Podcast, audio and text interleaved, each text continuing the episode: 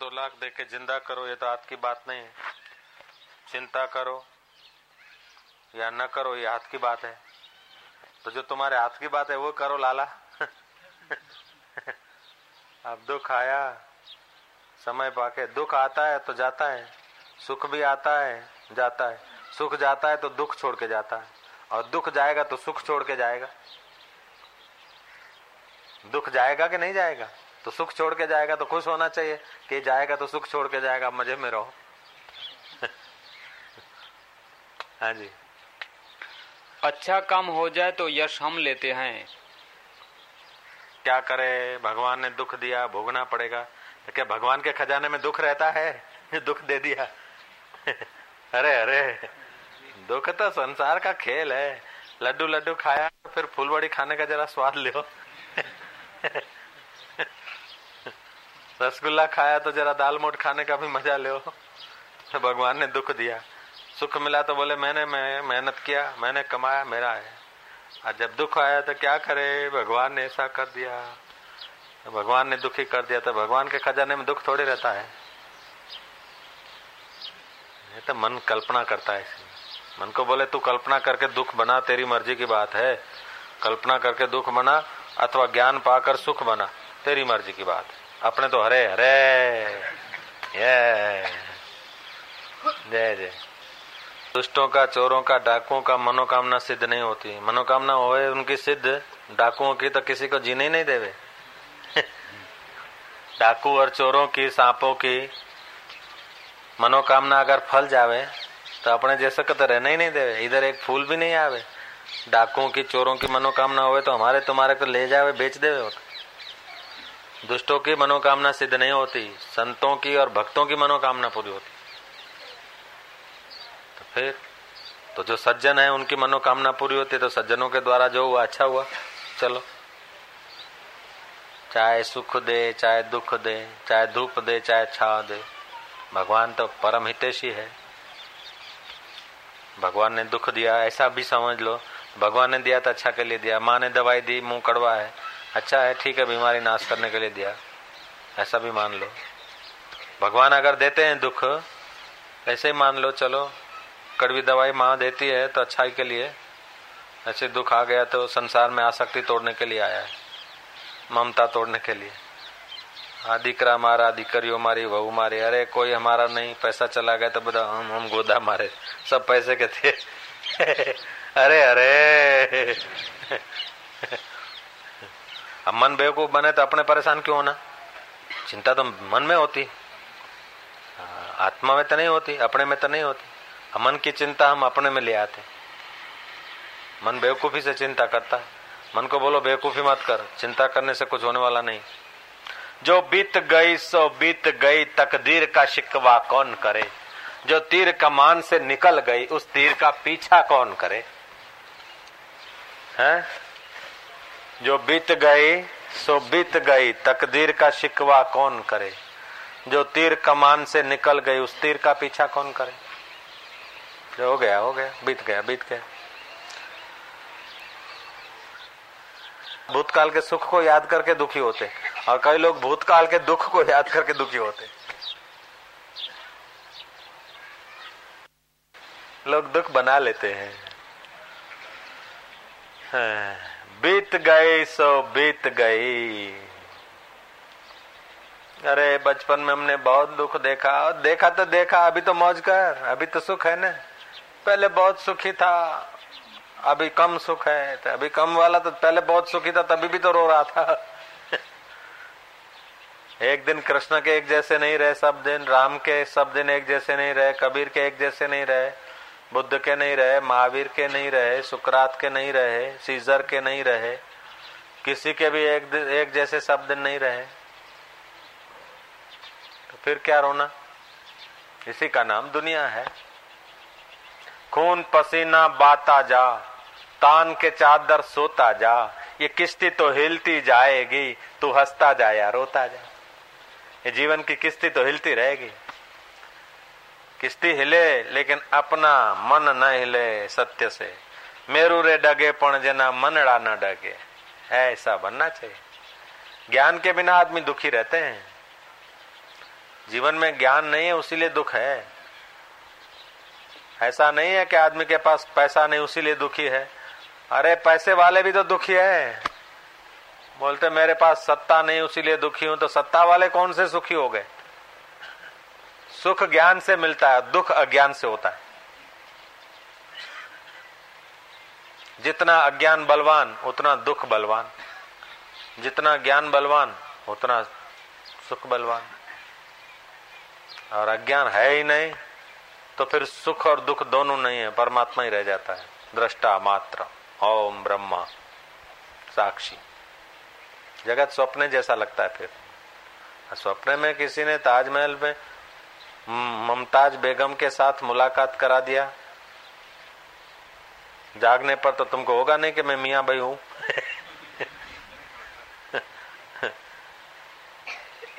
सपने में ममता मम्मा देवी आकर तुम्हारे मुंह में सीरा और पूरी का कोड़िया धरती है तो जागृत में ये भी तो नहीं होगा कि आज મારે જમવાનું નથી કારણ કે મમ્મા દેવી જમાડી ગયા છે स्वप्न मम्मा देवी जमाड़िया तो शू और मुमताज बेगम आकर तुम्हारे पैर चंपी किया तो क्या फ़र्क पड़ा? ऐसा ही है सब। ये सब ऐसा ही है। सब खेल सपना बीत गया। बारह वर्ष पहले आते थे, कुटिया थी, मोक्ष कुटिया खाली सन्नाटा था। इधर तो ढोर आके चरते थे, भैंसे गाय। बाउंड्री में अपने पड़े रहते हैं योग वशिष्ठ रात के पढ़ते। हाँ फिर ध्यान में मग्न होते। हैं हरे हरे वाड़ बाड़ कुछ नहीं थे। इधर से छारे दारू लेके भागते थे।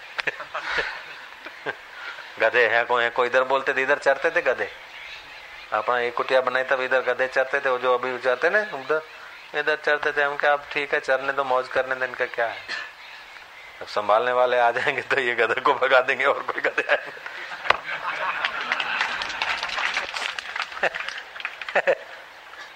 आत्मज्ञान नहीं हुआ, तब तक अपन लोग गधे हैं, और क्या? खाना, पीना, दुख में दुखी होना, सुख में सुखी होना।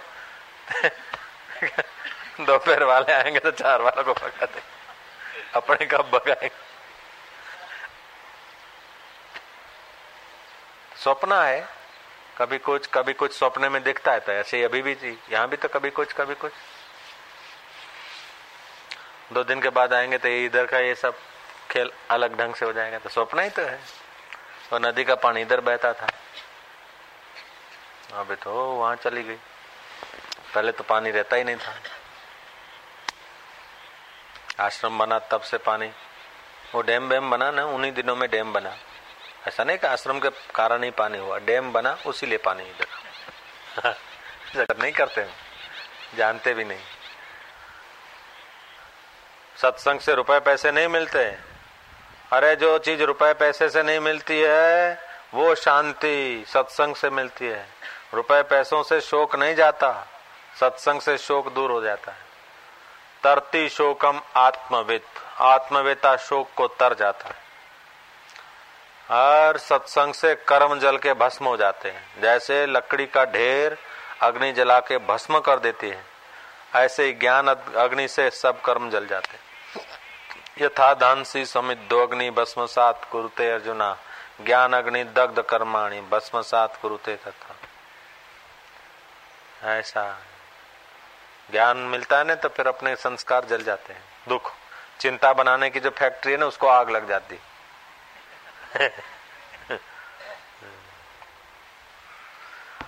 ओम ओम ओम। मूढ़ता, मूर्खता, मोह मिट जाता है। ये बात साफ़ हो गई।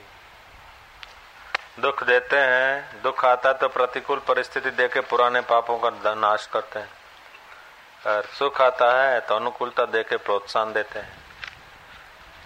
भगवान तो हमारे सुहृदय हैं। कर्म करने में हम स्वतंत्र हैं, फल के विदाता परमात्मा है। हमको सुख दुख जब मिलता है तो पाप दूर करने के लिए दुख आ जाता है और पुण्य का फल सुख आ जाता है। और फिर इन दोनों को भोग भोग के जब कंटाल जाते तो सत्संग मिलता है। समझते कि सुख दुख आने जाने वाला है, परमात्मा सदा रहने वाला है, देह भी पड़ने वाला है। तो देह में रहने वाला मैं विदेही आत्मा हूँ, ऐसा ज्ञान हो जाए तो मोक्ष भी हो जाता है। अब तो भगवान की कृपा यहाँ तक पहुँचा दिया, नहीं तो हम भी खांड बेचने वालों में से थे। आ जाओ यार, ले जाओ, माल अच्छा आया। भाई, ऐसा करते होंगे। अपन भी तो करते होंगे सपोर्ट थोड़ा। फिर देखा कि ये नोटे नहीं थी, तब भी आए नोटे, और नोटे आ गई तो अरे, आए आए, अबे कहाँ राखी सू? કબીરા કુત્તે કી દોસ્તી દો બાજુ જંજાલ. પૈસા નથી તો એ ચિંતા કે આ ભાઈને પૈસા નથી, હવે જરા ટનાટન કરો. ટનાટન થયા કે હવે કેવી રીતે સેટ કરવા? ક્યાં વાપરવા? એક નંબર બનાવવા બે નંબર બનાવવા? આપણું કામ નહીં ભાઈ. આપણે હેડ્યા. હા, ચાલો. મિત્ર નહીં હે તબ ભી દુઃખ? અમિત્ર હોતે તબી શત્રુ બન જાતે. તો બી દુઃખ. બૈરું નથી તો રડે છે. ક્યારે લગ્ન થશે? અને બૈરું છે ને કર્કશ છે તોય રડે અને હારું છે ને મરી ગયું તોય રડે અને ગઢપણમાં લડે તોય રડે અરે અરે આ સંસાર એવો જ છે મારું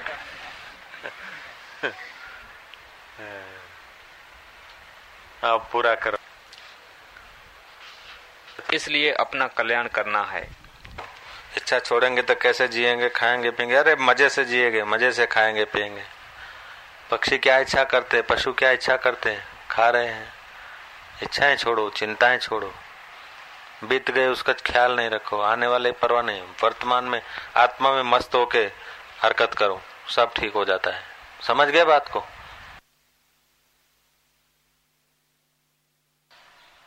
गुरु ब्रह्मा, गुरु विष्णु, गुरुदेवो, महेश्वरा, गुरु साक्षात पर ब्रह्मा तस्मय से गुरुवे नमा। ये किसी आलिम हवाली का श्लोक नहीं है। ऊँची यात्रा करने के बाद महसूस हुआ जिनको कि सदियों से इस जन्म में कई उपासना, आराधना की भगवान की। लेकिन सतगुरु की कृपा से जो मिलता है, वो अद्भुत हो जाता है। ईश्वर ने जन्म दिया तो जीव होकर आए हम। हरि ने जन्म दिया तो नर रूप में, लेकिन गुरु नारायण बना देते हैं। तो जैसे ब्रह्मा जी सृष्टि करते हैं, ऐसे गुरु हमारे अंदर सद्गुणों की उत्पत्ति करते हैं। जैसे भगवान विष्णु सृष्टि का पालन करते हैं, ऐसे ही हमारे अंदर सत गुणों का, सतचारित्र का और साधना का पोषण करते हैं। जैसे भगवान शंकर तीसरा नेत्र खोल के परलय कर देते हैं। ऐसे जो महापुरुष हमारे अंदर जीव भाव, अहम भाव, कर्मों का कर्ता भाव, ज्ञान की अग्नि से जला दें, ऐसे गुरुओं को हमने गुरु ब्रह्मा, गुरु विष्णु, गुरुदेवो, महेश्वरा कहा, लेकिन ऋषि यहाँ रुका नहीं। सदगुणों का पालन उत्पत्ति करना, पालन करना और दुर्गुणों का संहार करना। इतना किया, तब भी भी गुरु अपना काम बंद नहीं करते। जीव को ब्रह्म रूप बना देते हैं, तभी गुरु को पूर्ण तृप्ति होती है। गुरु साक्षात पर ब्रह्म हमारे गुरु कैसे साक्षात पर ब्रह्म है। तो गुरुओं की जो काया दिखती है, वो तो हमारे जैसी है। हाथ, पैर है वो मनुष्य है।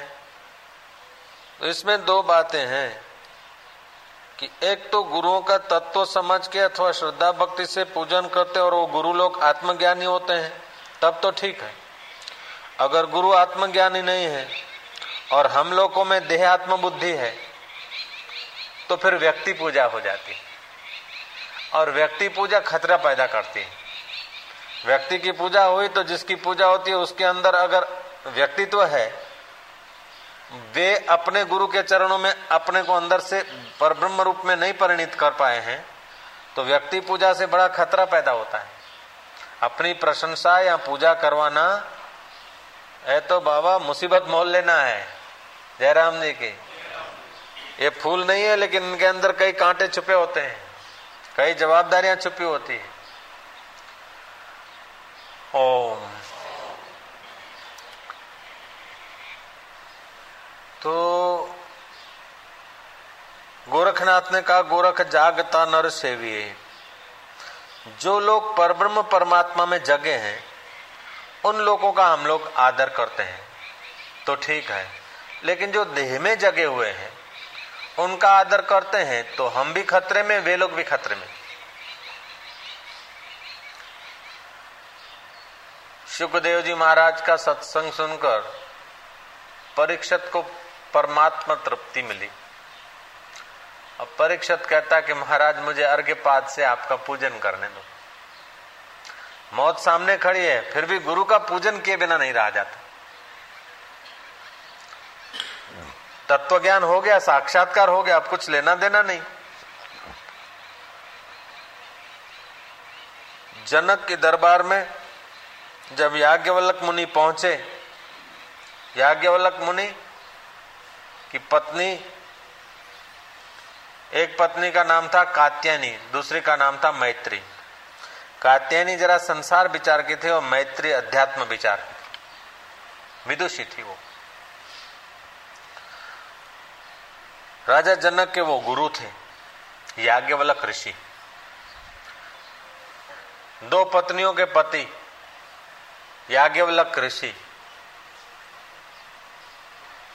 तो बाहर से लगते पत्नियों के पति लेकिन अंदर से उनकी ऊंचाई बहुत बाहर से लगते हम त्यागी हैं फकड़ हैं, साधु हैं ये हैं, लेकिन अंदर से हम अगर नीचे हैं तो फिर कुछ नहीं हुआ।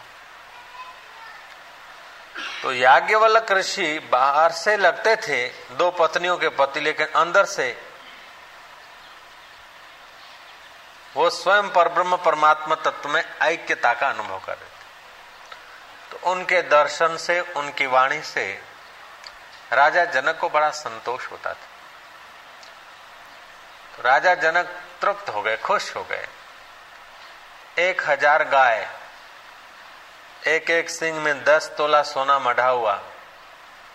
जनक बोलते हैं, सहस्त्र गौ ददामी, एक हज़ार गाय देता हूँ, स्वीकार करो। याज्ञवल्लक बोलते नहीं वह अभिलाषा, नहीं चाहिए। थोड़ा सत्संग हुआ और याज्ञवल्लक की और कृपा बरसी, जनक को और आनंद आया आत्मा का। बोलते, दो हज़ार गाय भेंट करता हूँ, लो, दो हज़ार गाय देता हूँ आपकी सेवा में। याज्ञवल्लक बोलता है, नहीं चाहिए।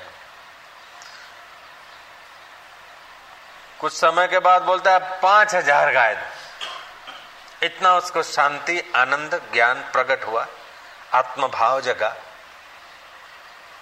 साक्षात्कार के करीब जा रहा था। ध्यान लग रहा था। विषय वासना में जो सुख नहीं देखा राजगद्दी पे जो सुख नहीं मिला, वो याज्ञवल्लभ के उपदेश मात्र से सुख और शांति आ रही थी। तो कदर नशीन आदमी था राजा। पाँच हज़ार गाय देता हूँ। याज्ञवल्लभ बोलते, नहीं चाहिए। जब जनक का याज्ञवल्लभ का उपदेश जनक ने पचाया, बाईस जनक हो गए हैं। एक जनक की बात नहीं, एक जनक को तो अष्टावक्र से साक्षात्कार हुआ था। जैसे प्राइम मिनिस्टर पाँच सात हो गए, ऐसे जनक बाईस हो गए। जनकपुरी में जो राज्य करे, उसको जनक बोलते थे। महाराज, जनक को जब साक्षात्कार हुआ तो याज्ञवल्लभ बोलता है कि, राजन, अब दक्षिणा लाओ। एक हज़ार गाय, दो हज़ार गाय, पाँच हज़ार गाय जो दे रहे थे ना, अब लाओ दक्षिणा। जनक हाथ जोड़कर आँखों में आँसू भर के गदगद गिरा से नैन से नीर बह रहा है। रोमांचित होते हुए कहता कि, गुरुदेव, अब आपको देने लायक मेरे पास कोई चीज़ नहीं। अभी आपको देने लायक मेरे पास कोई चीज़ नहीं, क्योंकि आपने मेरे को शाश्वत दिया और मैं जो दूँगा वो नश्वर होगा।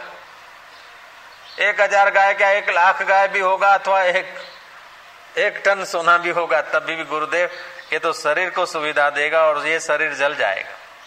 आपने जो दिया है, वो शरीर के बाद भी रहे, वो मेरे को परमात्मा दिया है। तो परमात्मा के बदले में मैं कौन सी चीज़ दू? राजन, आप गुरुदेव, आप नाराज़ न होना, मेरी मज़ाक मत उड़ाना, मेरी हँसी मत करना। ये राज्य पाठ आज से आपके चरणों में अर्पण। मैंने जो स्वर्ग के लिए, पुण्यों के, प्राप्ति के लिए नदी किनारे, आश्रम करवाए, धर्मशालाएँ लगवाई, तीर्थों में धर्मशालाएँ करवाई, बावड़ियाँ खुदवाई तालाब खुदवाए, पेड़ लगवाए, गौशालाएँ करवाई, जो भी मैंने पुण्य कर्म किए हैं, राज, गुरुदेव, आत्मज्ञान, परमात्मा का ज्ञान जिसने दिया, ये सब पुण्य मेरे गुरुदेव को अर्पण। ये राज्य आपको अर्पण। मैं, मेरी पत्नी, मेरे बच्चे सहित मैं आपके चरणों में भेंट रूप में आया लेकिन आप नाराज़ नहीं होना, मेरी, मेरे पर हंसना नहीं, क्योंकि मैं ये जो कुछ अपने सहित दे रहा हूँ, ये सब नाशवान है। और आपने परमात्मा अविनाशी दिखा दिया है। तो ऐसे जो ज्ञानवान गुरु हैं, उनकी तो महाराज जितनी पूजा करो, जितने अर्पित हो जाओ उतना कम है। तो जिसका अं, बाहर अंदर से व्यक्तित्व विसर्जित हुआ है उनकी पूजा करने से साधक के हृदय में सदगुण शांति ज्ञान उल्लास आनंद प्रकट होता है। और जिनका व्यक्तित्व विसर्जित नहीं हुआ और अहंकार बना बैठा है उनकी पूजा करने से उनको भी अहंकार होता है और अपने को भी बदले में खास कुछ मिलता नहीं। तो ऐसे संतों की जाके पूजा करो जो ब्रह्मज्ञानी हो, आत्मज्ञानी हो, जिनका व्यक्तित्व विसर्जित हो गया हो, उनकी पूजा करने से, चांद्रायण व्रत रखने से जो पुण्य होता है, गंगा स्नान से जो पुण्य होता है, तीर्थारटन से जो पुण्य होता है, एकादशी और पूर्णिमा के व्रत रखने से, साल भर के व्रत रखने से जो पुण्य होता है, उससे भी अधिक पुण्य होता है ज्ञानवान का पूजन करने से। लेकिन वो हो ज्ञानवान और हम हो श्रद्धालु। श्रद्धा के बिना स्वल्प पुण्यवताम राजन विश्वासो नहीं बजाए थे जिसके अल्प पुण्य है, उनका विश्वास नहीं होता। तीर्थ में, मंत्र में, औषध में, ब्राह्मण में, भक्ति में, और सदगुरुओं में। जैसा जितना विश्वास होता है, उतना वैसा उनको फ़ायदा होता है। श्रद्धा विहीन आदमी को उनसे लाभ नहीं होता। और श्रद्धालु आदमी को तो महाराज कुत्ते में से भगवान ने दर्शन दे दिए नामदेव को। नामदेव ने श्रद्धा रखी तो कुत्ते में से भी प्रभु प्रकट हो सकते तो प्रभु तो सब में है, सर्वत्र है। जहाँ जिसकी श्रद्धा होती है, वहाँ से उसको लाभ होता है। तो ये दो बातें हैं कि एक तो जीवित महापुरुष आत्मज्ञानी हो, दूसरी हमारी श्रद्धा हो। तो गुरु ब्रह्मा, गुरु विष्णु, गुरु देवो, महेश्वरा का मतलब है, ब्रह्मा की नाई हमारे में सदगुण पैदा करते हैं, विष्णु की नाई हमारे अंदर सदगुणों का पालन करते हैं और शिव जी के नाई हमारे अंदर जीव भाव का, अहम भाव का विसर्जन कराते, प्रलय करते ज्ञान अग्नि से। और वो सदगुरु कैसे हैं कि साक्षात पर ब्रह्म ऐसे सदगुरुओं के लिए कबीर जी कहते हैं, जो कबीर ने किसी की लल, ऐसी लपी छप्पी रखी नहीं। पंडित बोलते हैं कि काशी में मरो तो मुक्ति होती है, मंदिर में जाओ, भगवान मिलेंगे। तो कबीर ने कह दिया, पत्थर पूजे, हरी मिले तो मैं पूजू पहाड़। किसी का चलाया नहीं। कोई किसी की बात मान ले, ऐसे में से कबीर नहीं थे, कबीर पूरे जानकार आदमी थे।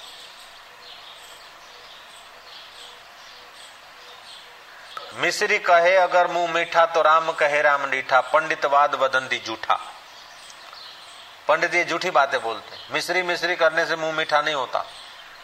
ऐसे राम राम करने से राम दिख नहीं जाता। राम के लिए प्रेम होगा, तब राम जपने में लाभ होता है। तो कबीर ऐसे कट्टर थे कि असत्य अथवा पंथ संप्रदाय चलाने में वो नहीं मानते थे। वे कबीर बोलते हैं, कबीरा, यह तन विष की बेलरी। ये हम लोगों का जो तन है, वो है विष की बेलरी। हम लोगों का जो शरीर है,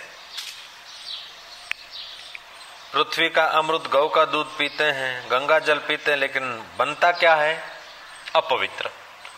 सोने के बर्तनों में खाओ, बड़ा पवित्र भोजन खाओ। मिठाई की दुकान पे कल शाम को तो अगरबत्तियाँ लग रही थी।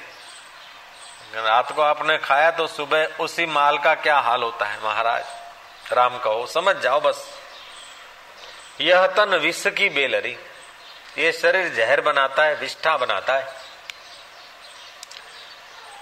गंदगी बनाता है और क्या करता है? यह तन विष की बेलरी इसमें जो भी बढ़िया बढ़िया है वो सब घटिया हो जाता है। यह तन विष की बेलरी। सोने की थाली में आप पवित्र दूध पाक खा रहे हैं। सोने की चम्मच से सोने के थाली में पड़े हुए व्यंजन और दूध पाक की कटोरी में आपने एक चम्मच डाल के मुँह में रखे और दूसरा चम्मच उठाया। कोई साधु आ जाए तो आप नहीं कह सकते कि महाराज खाओ। कह सकते नहीं कह सकते, क्योंकि जूठा हो गया। केवल आपके मुँह को जो चम्मच लगा, वो फिर से थाली में गया।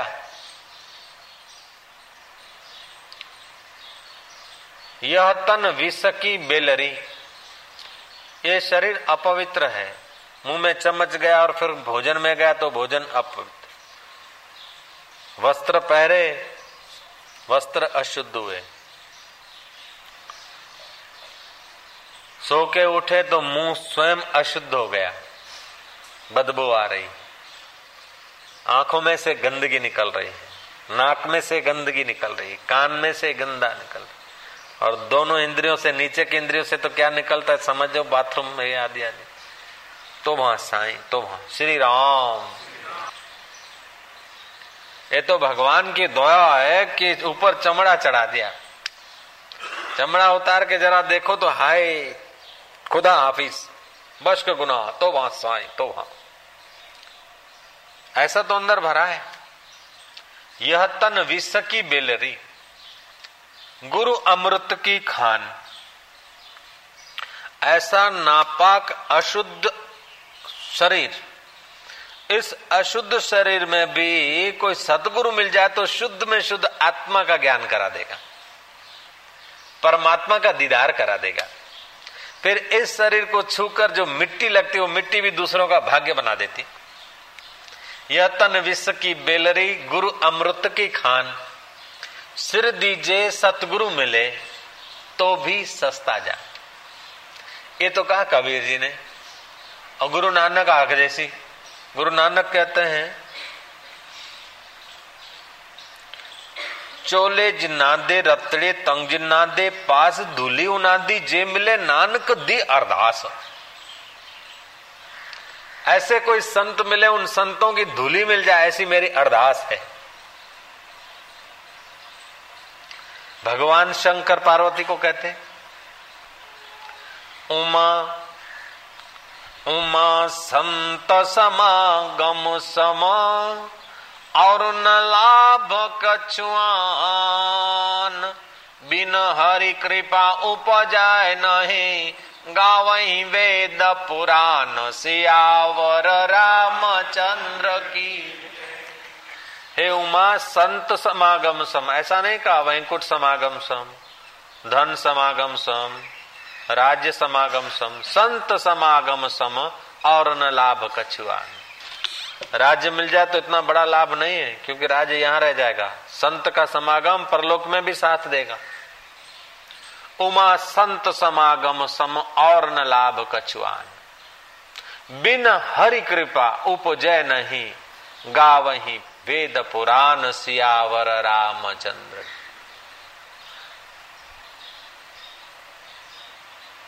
चलो, वशिष्ठ जी के गाँव में पहुँचे। वशिष्ठ जी कहते हैं, जैसे मरुभूमि में तपा हुआ आदमी को वटवृक्ष की छाया शीतलता देती और थकान उतारती है, ऐसे ही संसार सागर में उलझे हुए जीवों के लिए संत वट वृक्ष की नाई। हे राम जी, गंगा स्नान से तन शीतल होता है, लेकिन संतों के दर्शन से, संतों के सानिध्य से हृदय शीतल होता है। कल्प वृक्ष के आगे जो कल्पना करो, वो चीज़ मिलती है। उससे अपना चाहे भला हो, चाहे बुरा हो। लेकिन संत अपना जिसमें भला हो, वही चीज़ देते हैं। जिसमें बुरा हो, वो चीज़ देते नहीं।